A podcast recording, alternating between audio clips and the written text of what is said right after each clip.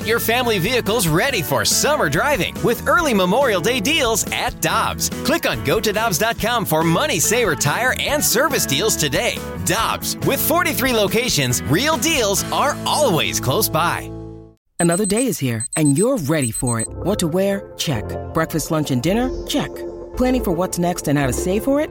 That's where Bank of America can help. For your financial to-dos, Bank of America has experts ready to help get you closer to your goals. Get started at one of our local financial centers or 24-7 in our mobile banking app.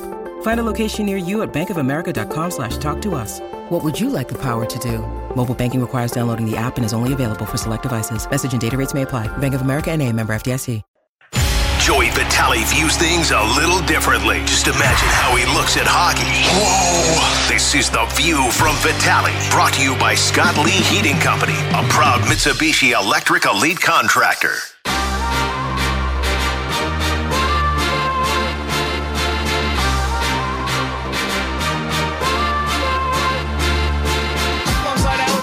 I'm BK. You got BK and Ferrario here on 101 ESPN. Happy to go out to the 101 ESPN hotline to be joined by Joey Vitale, Blues analyst for 101 ESPN and Bally Sports Midwest. And this year for the holiday season, he gets to spend it, at least for a couple of days, down in sunny Florida. Joe, we appreciate the time as always, man. How you doing today? Joey, Joey, Joey. What's up, fellas? Doing good, doing good. How are you guys doing today? Uh, doing all right. So let, us talk a little bit about the Blues and what happened in that last game against Tampa Bay. I, I heard your comments post game, Joe. I thought it was really compelling uh, what you were saying about, uh, hey, if, if this doesn't get turned around, maybe you see some of the guys that are just ch- chomping at the bit to be able to get that next opportunity. Maybe you see some of that. It sounds like Sammy Blais might be put into the lineup after Hugh McGing was taken out. What'd you see from them that stood out in a negative way on Tuesday, Joe? What happened there? You know, I think the uh, the biggest thing that we, when we saw a tale of two teams over the last two, uh, both times you fall behind in the game, and then in both times you you see different results. You know, Dallas Stars you fall down by two, and I think the power play gets you a goal to get you right back into the mix. You know, let's flip it to the Tampa game. Was it something similar? I actually think it was. Even though they got blown out in that game six to one, they don't win that game. I think it's a matter of a bounce.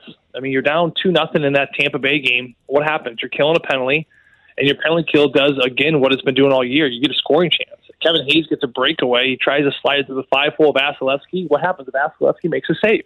I mean, I mean, to me, this is what hockey is. This is just it's a bounce. It's it's a life. It's a momentum jolt you know, two games ago in Dallas, you're down by two. Saad gets you a goal on the power play. What happens? You get life, and all of a sudden you go off and you want to run. You win that game in overtime.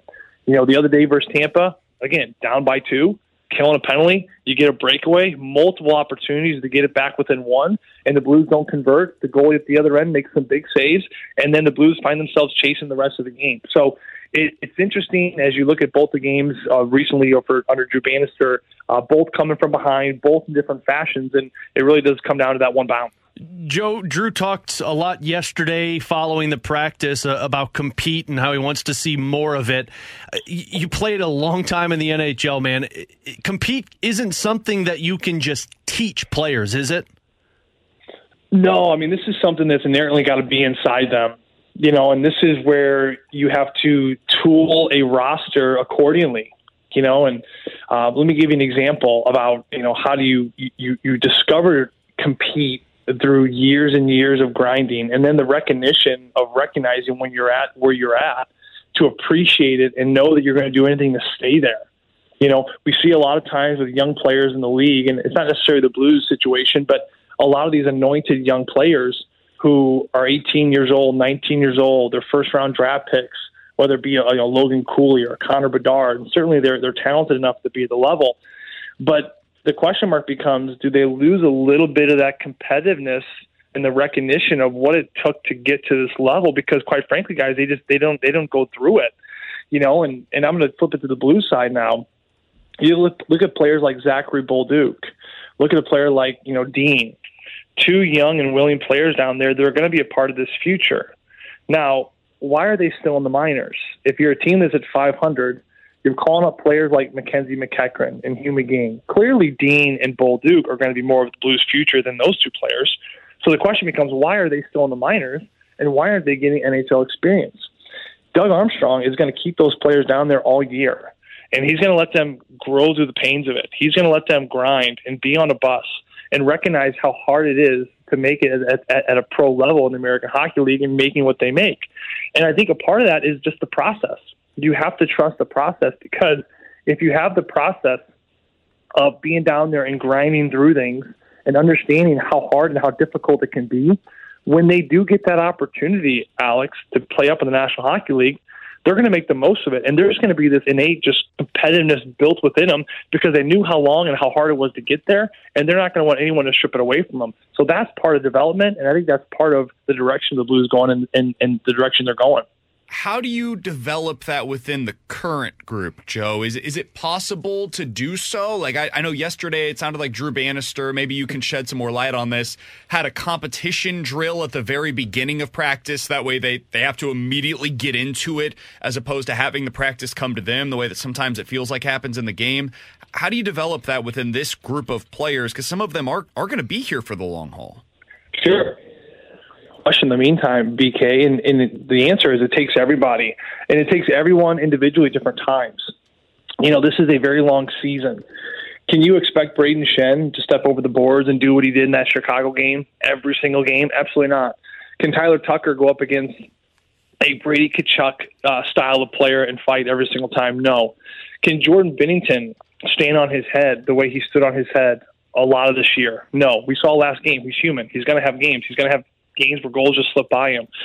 So what makes a great team is the team competitiveness, and you're going to need different individuals to step up at different times. And that that's what I've seen with championship teams. It's not always a star player. It's not always the goaltender. You know, look at that Blues championship team back in 2019. That Dean Sundqvist and Barbashev line, that was a driving force down every single team's neck, uh, every series throughout the whole stretch. There was games where O'Reilly's scoring dried up there was games where Binnington got yanked. I mean, remember he got yanked a couple times, especially in that Boston series. He was a little bit loosey, but other games you had other players pick each other up. So I think it's from from this point moving forward, from a Blues standpoint, it's the internal competitiveness that you know that each player is going to have good nights and bad nights, and then when you sense that other players are having off nights, are you going to be the one to look yourself in the mirror and say, "Hey, I got to be the guy to get it tonight"? If you're a Mackenzie MacEachern, are you going to be a forechecker? Are you going to be a guy that scrums up? Gets to the front of that. Maybe maybe a goal goes off your knee pad to kind of jolt this team in the right direction. You know, if you're if you're Scott Perunovich, are you going to step over the boards with with some force and some confidence and, and shake things up on the power play? And maybe you get a first power play goal, or you set up a great backdoor tap in to get the team some life, right? And then as you learn that more and more, the good thing about it is that the players that generally carry that competitiveness, they're all of a sudden on the bench, BK, and they're like, oh, hey, you know what? I don't necessarily need to be the guy tonight because I got help right? You need help. You need everyone pitching in. You need everyone to do it in different ways. And I think that's something the Blues are certainly still striving for right now. Joe, final one for me. Bannister also talked a lot about how he's going to keep juggling up the lines until he finds line chemistry. We've seen a ton of different combinations. Has there been a line combination that stuck out to you that you say, you know what, those three need to stick together other than Thomas Kyrou and Buchnevich? Yeah, I really like the Kevin Hayes line. You know, I, I like him with neighbors you know, we, we've seen it's more of that pair, I would say, than anything. Yeah. Schenn's kind of subbed down there a little bit. Brandon Saad's been down there for the most part.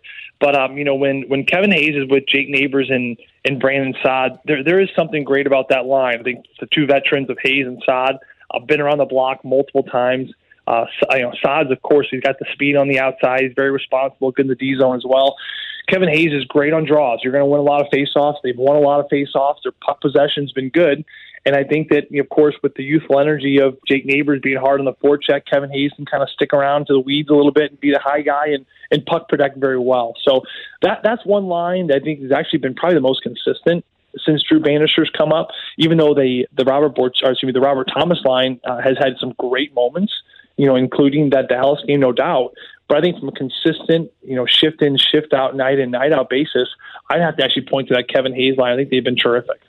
Hey, Joe, we appreciate the time as always, man. Uh, if we don't talk to you, we won't actually before Christmas. Merry Christmas to you and the family. We always uh, enjoy being able to have these chats throughout the course of the NHL season. Enjoy yourself down in uh, Miami. We'll talk with you again soon, my man.